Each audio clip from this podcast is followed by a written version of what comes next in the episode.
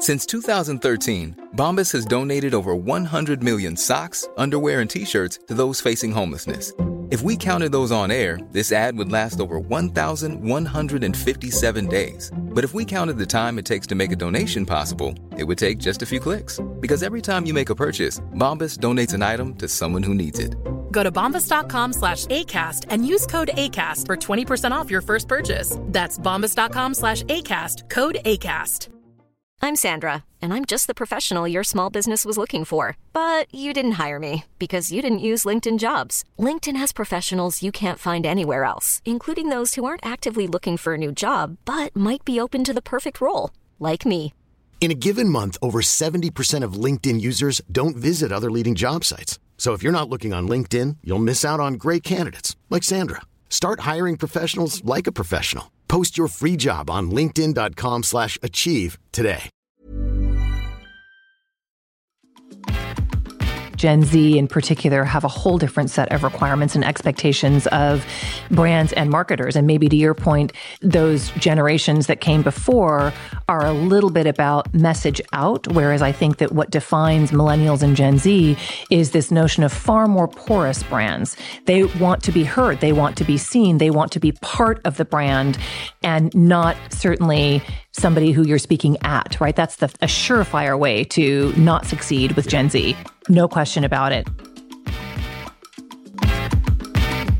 To thrive in a rapidly evolving landscape, brands must move at an ever increasing pace. I'm Matt Britton, founder and CEO of Suzy. Join me and key industry leaders as we dive deep into the shifting consumer trends within their industry, why it matters now, and how you can keep up.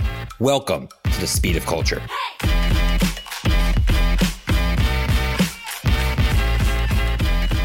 Today, we're going to be speaking with Emily Ketchen, who's the Global VP and CMO of Intelligent Devices Group and International Markets at Lenovo. Emily is listed in Brand Innovator's Top 100 Women in Marketing. She's a Forbes Communication Council member and DEI advocate. Emily, so great to see you. Thanks so much for joining today. Thank you so much for having me. It is great to be here. Absolutely. So I was looking over your background and all the various places you've been leading up to your current role at Lenovo. And it looks like you spent a good deal of time in the agency world prior to working on the brand side. What were some of the takeaways that you had from working at large agencies like Grey and Publicis and McCann Erickson from what you can remember? Definitely. So I, I actually had the good fortune of working for somebody on the brand side early in my career.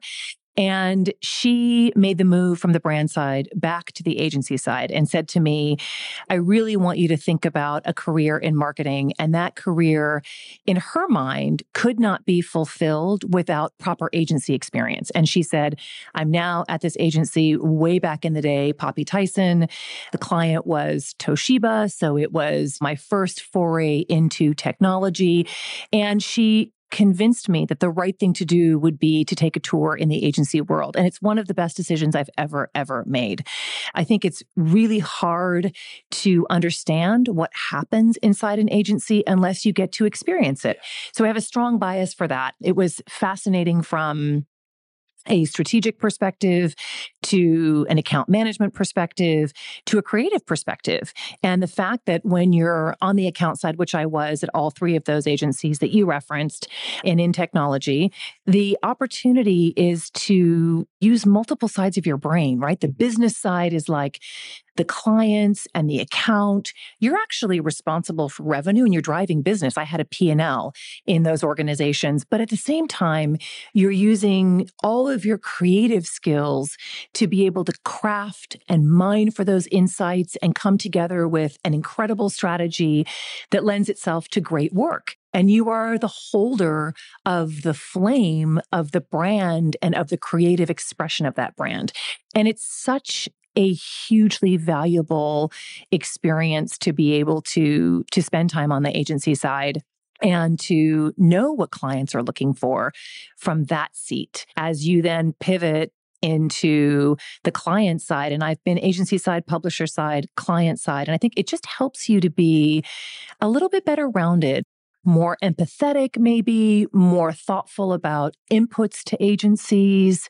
Sometimes you'll encounter people who are like, well, you know, call the agency. They can help us to solve it. And I remember getting those calls. Yes. Or uh, presumably you would never ghost an agency when they submit a proposal because you know totally. what it's like to be on the other side. Exactly right. Yeah. And the other great thing about agencies is you get to work on various different types of businesses as well. And even if you're in the same category, you're going from one technology company to the other, they have different cultures and you get to see the inner workings, the different phraseologies, the metrics those companies use. And I imagine that also makes you more well rounded and prepares you. You're 100% right. And you're never bored. Like you're stimulated all the time because the other responsibility that a lot of account directors have in agencies is to be able to lend a hand on new business. Yeah. And so your brain gets fired up because you're working on a new category or something you haven't done. Like I led the technology practice, but I got to work on a pitch for a financial company that was dealing with ETFs. I didn't even know what they were really as, yeah. a, as a financial instrument. We also worked on an airline. So fun, different things that you get to experience. And you're right. The cultures of all of those companies are different. But here's the crux of what's great about the agency side, and that is that there's a very common sense of purpose in account teams, creative teams, and strategy teams. You're all pulling for the client, which is so rewarding. And it really it helps develop that culture of what are we going to go do for this client? So i find that to be super super fun and super rewarding. It was it was a lot of fun. I spent a lot of time in in agencies. So and being someone who's been on both sides of the table now you mentioned pitches. What do you think makes a great pitch in agency or what sticks out to you as the things that are as common when when you walk away and say we really nailed that or they meaning the agency really nailed that I think a lot of it starts with an agency who really listens. Sometimes agencies lean into their own bias and their own thought process.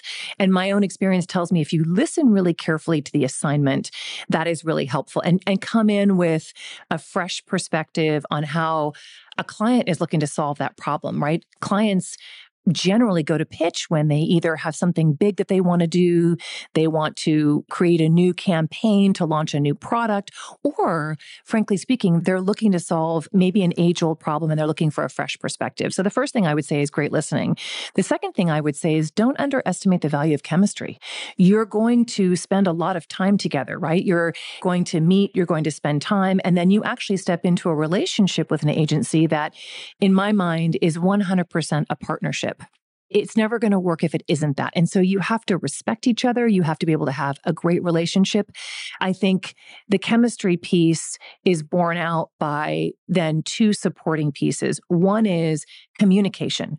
It's the basis for any great relationship. I have to be able to tell you what's working, what's not. Honestly, this is a brand problem we have. Honestly, how would you help us to solve that? Or here's a brand opportunity that we have, and how can we make the most of that? And the second piece is collaboration, rolling up your sleeves and being super honest about what needs to get done and in how much time, because oftentimes you want very good, you want very fast, and you want not so expensive. And we always said in the agency oh, I want all three. pick two. Yeah, you cannot. yeah, but but the client would say oh, I want all three. Oh, want right. all three. So I think having that level of honesty is really important. And I think at Lenovo in particular, we really value the commitment to honesty and to partnership with our agencies and take that very seriously. Yeah, a big part of partnership too, because I ran that agency for 15 years. And where we had the best success with clients is when the strategists and the people on the agency side felt like they had a license to push back and ask hard questions and not just be a yes man or a yes woman. And basically, we use this phrase at Suzy all the time the hippo, the highest paid person's opinion. And a lot of companies operate that way, where everyone's at the table and they're looking at the most senior decision maker in the room and they let them decide. And that's not where great ideas or innovations come from. You talk about listening. Listening has to come not just from agencies, it has to come from brands, right? They need to listen to their partners and they ultimately need to listen to the consumer. Yeah, I would say perfectly said. And I'd be willing to bet that your agency was very successful because you don't want to come in. It's exactly what I said. You don't want to come in with that bias. And Hippo is a great way to frame it, right? It's the most important person in the room. And, uh, you know, often they're wrong. They're not right, especially as you look at the influence of different audiences and who companies are talking to. So I think you're spot on and you have to be able to push back. I think the other thing is, is great relationships. And I, I always felt this in my own experience was when we were considered an extension of our client's team and vice versa. I look at our agency partners as an extension of our team. So we're in it together. And that makes a huge difference. It's not, oh, we're the agency, oh, we're the client, and we expect you to solve the problem. It all comes from that fundamental partnership and that desire to get to the best outcome for both. Yep. And I think a big divide that's happened, at least for the past decade is you had mostly Gen Xers and in some cases boomers who are in the C suite. And those people did not grow up with the internet in the household. And then they're targeting a consumer base, much as Lenovo, of millennials and Gen Z consumers who grew up, you know, millennials grew up with the internet in the household. Gen Z grew up with the iPhone or the mobile device as an appendage to their body, right? It's a completely different consumer. And a lot of times the myopic thinking of people whose brains, frankly, are wired differently is where a lot of the disconnect happen with their communication strategy, the marketing strategy, et cetera. Yeah, I could not agree with you more. I mean, Gen Z in particular have a whole different set of requirements and expectations of brands and marketers. And maybe to your point, those generations that came before are a little bit about message out. Whereas I think that what defines millennials and Gen Z is this notion of far more porous brands. They want to be heard, they want to be seen, they want to be part of the brand and not certainly somebody who you're speaking at, right? That's the a surefire way to not succeed with Gen Z. No question about it. So I think you're absolutely right. And you would hope that folks could take the time to be curious and use insights to learn about audiences. So if not, that's a problem. But I, I totally agree with you. You you have to know this is Gen Z in particular is the very first generation ever to grow up as that digital native, right? They're you know cybrids. They don't know what it means to be without technology, which I think actually for us at Lenovo is a huge opportunity because we are a technology company and it's very natural for us to put technology at the center of that conversation. So I think you're spot on. 100%. I mean, I just moved my daughter into college, which was a crazy moment. But one thing that struck me is none of the dorm rooms had a TV in them. None. They all had laptops, two laptops in every dorm room with two, one for each student, right? That's a big shift. And that's where a company like Lenovo, you talk about Gen Z consumer, this is the future operators of businesses. And they're not even thinking about bringing a TV into a dorm room.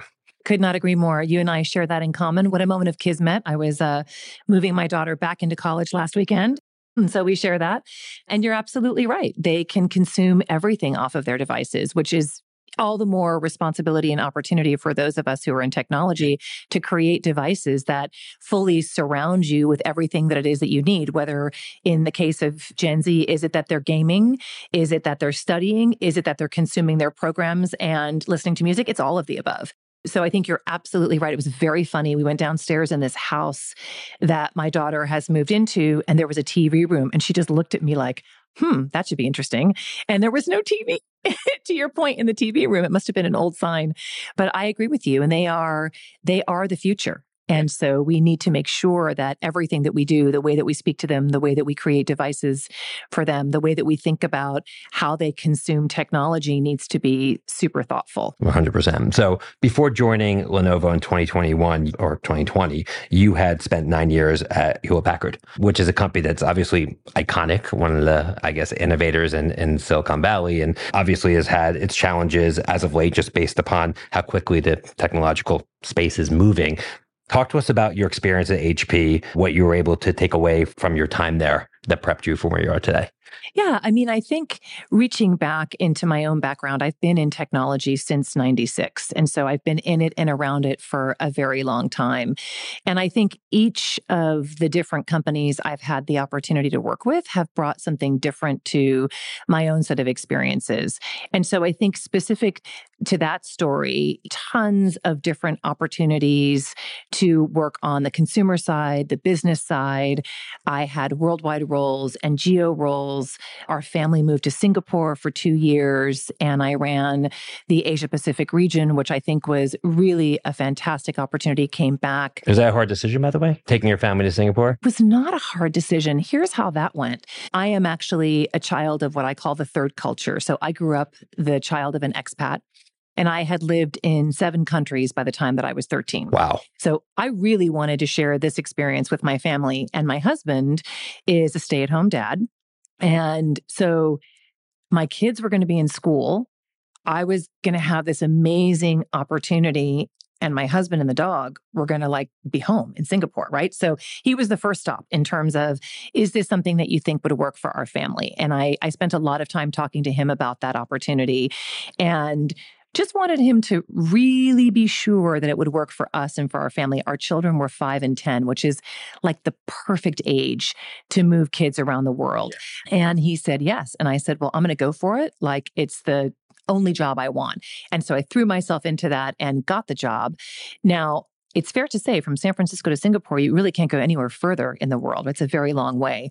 And we did it. And I think the incredible benefit was actually not something we thought about before we left, which was how close that brought our family together. Because here we were, four Americans living in Singapore and living the third culture. You're neither Singaporean nor are you an American in America.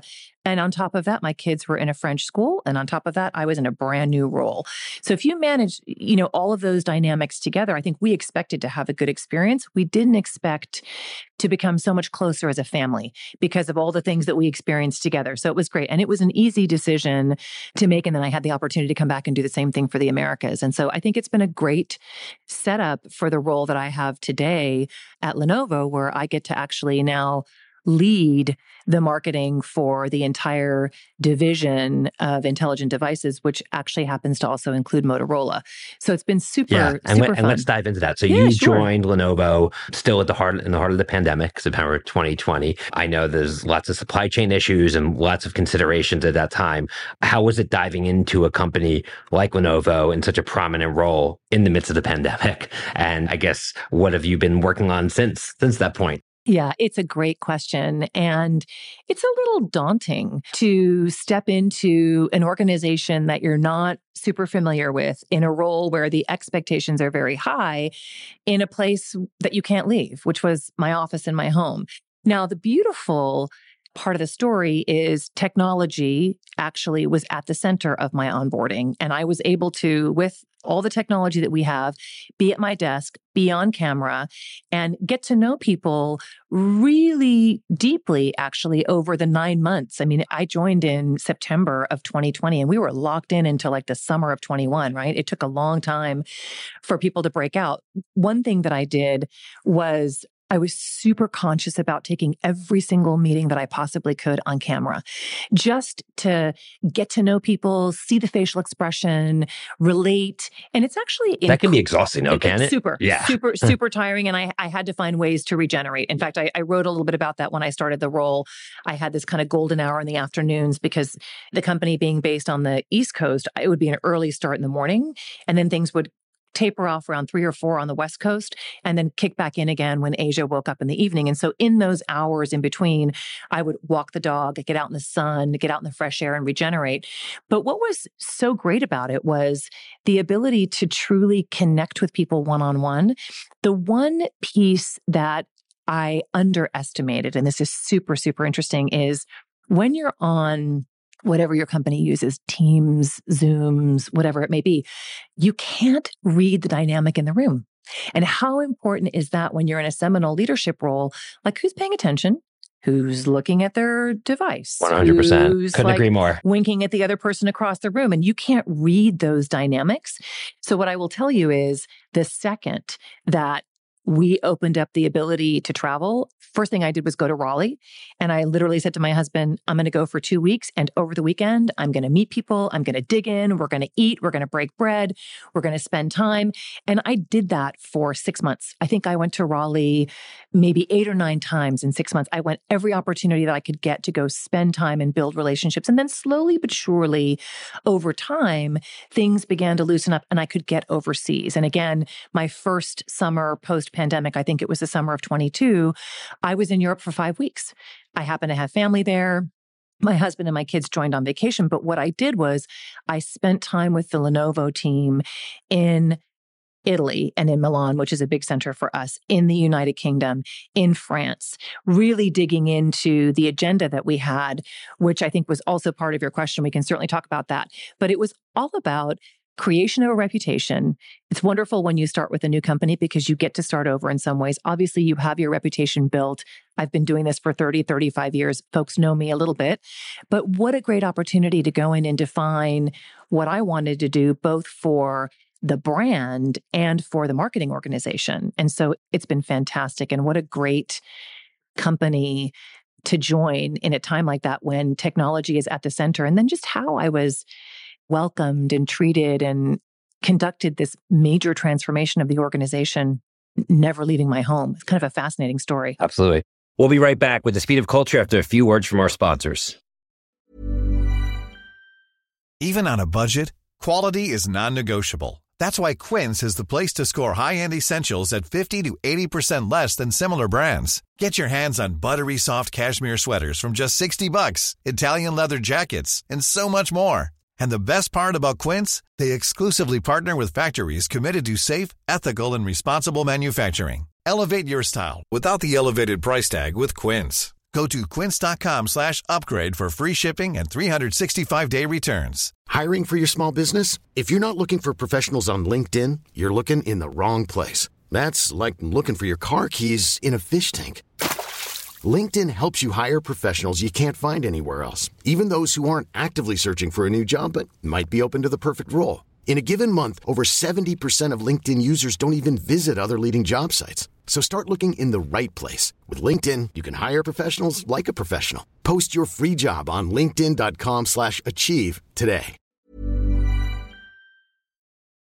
So let's talk about the Lenovo brand, because obviously you're in a highly competitive space. You have companies like Apple and Microsoft and HP, where you formerly at, and, and many others playing in that space. How does Lenovo differentiate itself? What are some of the things on the brand side and the key brand pillars you're leaning into as you continue to build the brand here in the United States, which is, I look at Lenovo still as somewhat as an emerging brand in the US compared to some of the companies I mentioned. So what are some of the key things you're focused on? Yeah, that's fair to say. And I think that that is exactly our opportunity, yeah. right? So I think that's exactly right. What attracted me the most about the company was the vision, which is really about smarter technology for all. And this notion that at the heart of who we are and what we stand for in our vision. It's all around providing technology for everyone, which is very different than some of the competition, if you think about it. So, democratization of technology and this extraordinary ability to build products and services and solutions that are at a tremendously high quality. If you think about some of the brands that we have inside of our portfolio, ThinkPad is legendary and known worldwide for a lot of the equity that it brings. Yoga, this extraordinary form factor and category creation that we put together and put into the market. Motorola. So a lot of those things really attracted me. And the whole idea and the whole role was really anchored to how do we elevate the brand in and of itself and compete against all of those very worthy competitors that you talked about. And at the same time, really focus on a marketing transformation inside the organization. And I led that by starting with setting up several centers of excellence, one all about insights, because as you know, that's so, so important Absolutely. to great marketing. I put together a media COE because I felt that it was very important for us to have a hybrid strategy, what's in house and out of house. And so a transformation there a lot of work around ROI. There was a huge opportunity to be able to share a little bit about how I think about ROI and connect it back to insights in the context of what is it that you want to do with the brand. And so when you think about our gaming brand, for example, Legion, mining deeply into insights, there we were able to uncover that women feel very underrepresented and underserved in the world of gaming. And this was some work that we recently did because I think the insights told us that they don't feel like they're treated fairly, right? A lot, you know, 49% is the statistic that comes to mind of women who are in gaming have been approached or oh, you're cute, cute marginalized outfit. in yeah, some way. Exactly. Yeah. That's a great word for it. Marginalized yeah. and just in an underrepresented space. And so we actually put together a campaign that elevated women, featured only women, and featured them being able to go sort of from the boardroom into the game because the other insight that we found was actually gaming hones your skills and makes you better at what you do. So when you combine that fact with the fact that women are underserved and marginalized, a lot of women won't use a name that is female even. They'll use a neutral name because they want to be able to compete fair and square. So being able to take on that story and tell it in a unique and compelling way that again is very authentic to Gen Z, is very authentic to millennials, I think was a huge opportunity for us. And it served us super well. It's been a campaign that has continued to propel Legion to great places. So that's a great example of how you take those insights, you mine them, you tell a, a creative story for the brand, and you continue to advance the agenda. So that's a lot of the work that I'm I'm thinking about. The other thing is maybe how do you consider the value of these different brands together? And I don't think that's been contemplated before. So, are there ways in which ThinkPad can extend itself? And one of the things that we've done there is crossing over with our Motorola brand. We've recently launched a ThinkPhone. How amazing, right? A phone that is designed just for business that carries a number of the features that you need to enterprise grade security. Exactly, I'm sure. Exactly right. right. So it carries the ThinkShield brand, which is our security brand, and so that's been really a wonderful journey and helping as a marketer to be able to tell and evaluate the promise of those two brands together in the brand extension. And how is the retail landscape changing in your category? Obviously, you have some companies in your space that just go direct or have their own store. And I'm sure you partner with a lot of various retailers and have a strong e commerce strategy. Where's that all kind of shaking out? Yeah, I think everything that we've learned from deep studying around the customer journey is that there isn't one or the other methodology that is right. What we find is that when people are making a really considered purchase, like a laptop or a phone that is expensive, they will want to spend time touching and feeling and interacting with that particular technology, right? Think about the story you told me about moving into college, right? Tell me that that particular device is not at the center of your daughter's life right? She wanted to touch it. She wanted to feel it. She's got it under her arm going into class. It's a part of who she is. And so for us, it's about having that right balance of I can find it online. All searches start online, right? It's really important to have the right set of reviews so that people understand what, what are people saying about your products? How is the technology stacking up? And then in my experience, they want to go touch it and feel it. How heavy is it really? What does that cover feel like? How do those keyboard, you know, how does that feel? We, we have legendary keyboard status. And a lot of that is just based on work that we've done, but it feels great. They're going to test, they're going to feel, they're going to want to know what that is like. And we find that to be a really important part of the customer journey. Again, based on insights.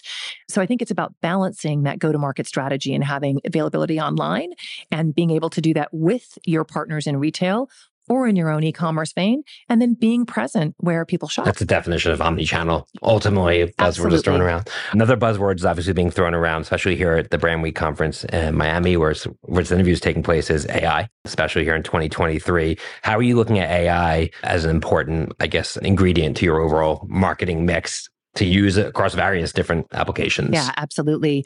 We, like everybody, are super excited about AI. We're thinking deeply about what it means for us, how it will actually improve marketing. I'm very optimistic about that. And it's super interesting that you raised AI because there have been a number of hype cycles, right? I, I rewind back oh, to oh, yeah. things that we talked about two or three years ago. And we were all convinced. 3D printing. I mean, we've been going forever. We yeah. were convinced that these things were here to stay forever. And I think that AI definitely is. And I actually think that AI it, is what? Is here to stay. Yeah, oh, agreed. without a doubt. Sorry. Agreed. Yeah, it's yeah. not part of the hype cycle. Yeah. It's here to stay. And I think it will actually really, really help us. It will help marketers come up with new ideas, I think. If you think about generative AI and the queries that you can make, for example, today into Chat GPT, it's fascinating the ideas that you get back and the concepts that you get back. And so I see it as additive, not as a replacement and not as something that will not matter. It's right there in the middle. It takes me back to 20, 25 years ago when people said, the internet is going Yep. to replace I was there our too. lives. I was there too. No, the I remember. internet did not replace your life. So, yes, has it changed things? Definitely. Are there good and bad? Yes, there are for sure. I think what's important is it's incumbent upon us as marketers. So, often the definers of the future in terms of communications to really be thoughtful about how we use and how we think about AI. That's the only watch out that I would give us. And you might say, well, what do you mean, Emily? What I mean there is, First of all, you've got to know how to use the tools. And that means you have to experiment. Yeah, and that means you have to do it safely. Exactly right. So you want to make sure you're doing it in the right way because there's a lot of security concerns in terms of people not really realizing what they're putting into, you know, a ChatGPT algorithm. It's an algorithm. It's just that. AI fundamentally is pattern recognition. And so it can't tell you whether it's right or wrong. It can just tell you that it's there. So I think that's something we have to be thoughtful about in the context of making sure that we understand as companies what are our policies. We communicate those policies. People feel included. And then I think we experiment, right? And we see what it does for us. You can imagine in the world of translation it could have profound impact. There's all kinds of conversations about visuals and how it will impact those. So I think it's a bit of a experiment and wait and see, but like all technology, my own thought process is to lean into it and to embrace it. So that's where we are. I'll just share one more little anecdote with you. When I arrived here in Miami, I was on my way in and I was in a taxi and super nice taxi driver chit chatting. And he said, I mean, I think that AI is going to replace all of our jobs. said, no, no, I don't think that it is. You know, it just was, it happened to be a topic of conversation, right? Yeah. All the time. And I wanted to try to be uplifting about AI, I think it's going to help us and not replace all of our jobs. Absolutely. So. so let's shift gears here as, as, we wrap up and talk about some of the things that you're passionate about. One of which I know is about women and diversity in the workplace, especially in the technology field. Why is that something that is so, other than the fact that you are a woman, is so important to you and something that you really kind of plant your flag on as a leader? I think it has a lot to do with the fact that I'm a woman, right? I mean, I think it very much is anchored to that.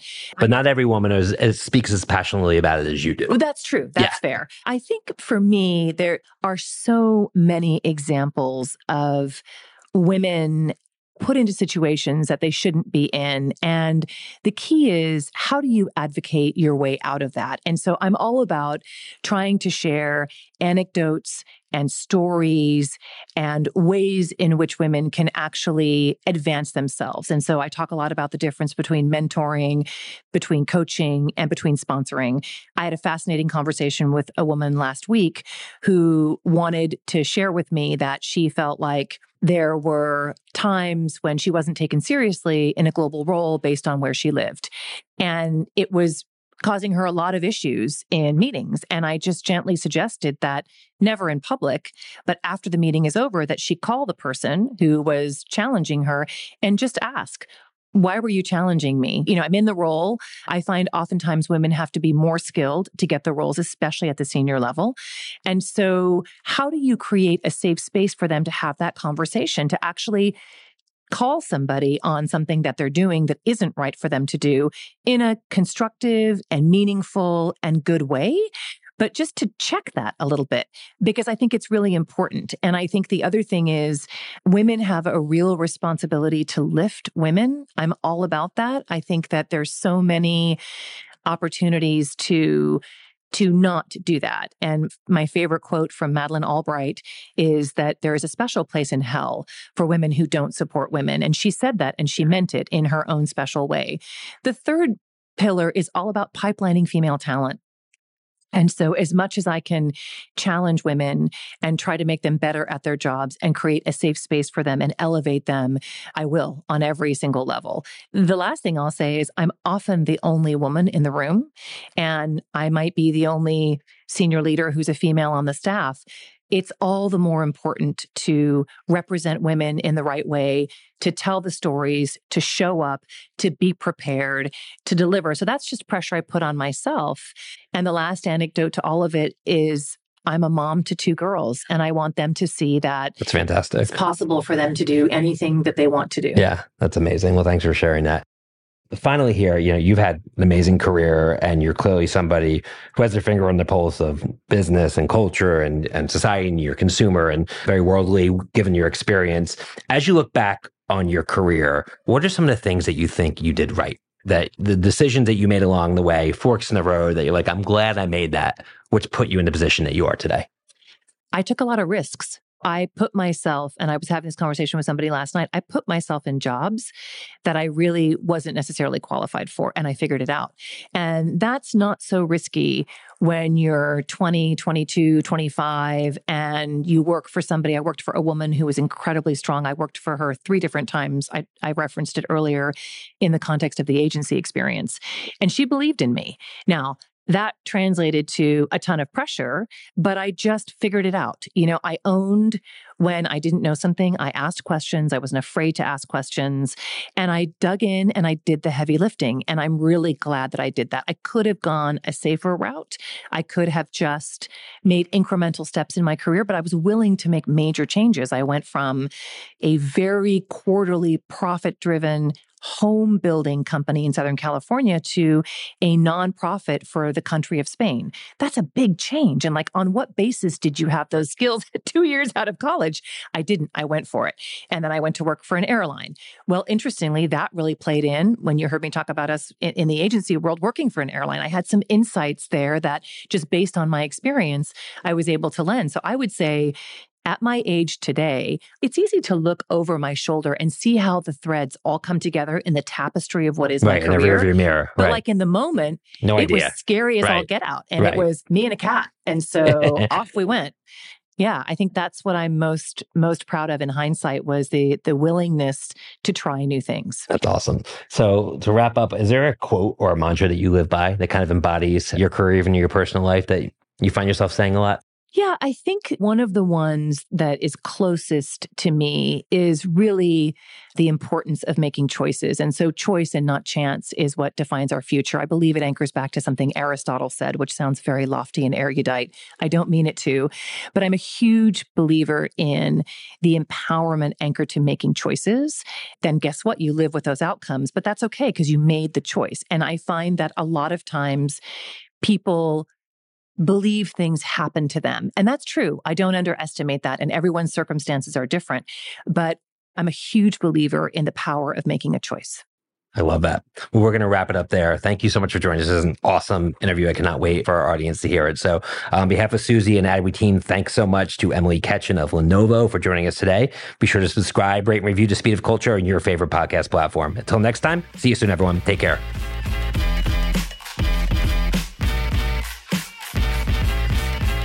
Speed of Culture is brought to you by Suzy as part of the Adweek Podcast Network and Acast Creator Network. You can listen and subscribe to all Adweek's podcasts by visiting adweek.com slash podcasts. To find out more about Suzy, head to suzy.com. And make sure to search for The Speed of Culture in Apple Podcasts, Spotify, and Google Podcasts, or anywhere else podcasts are found. Click follow so you don't miss out on any future episodes. On behalf of the team here at Suzy, thanks for listening.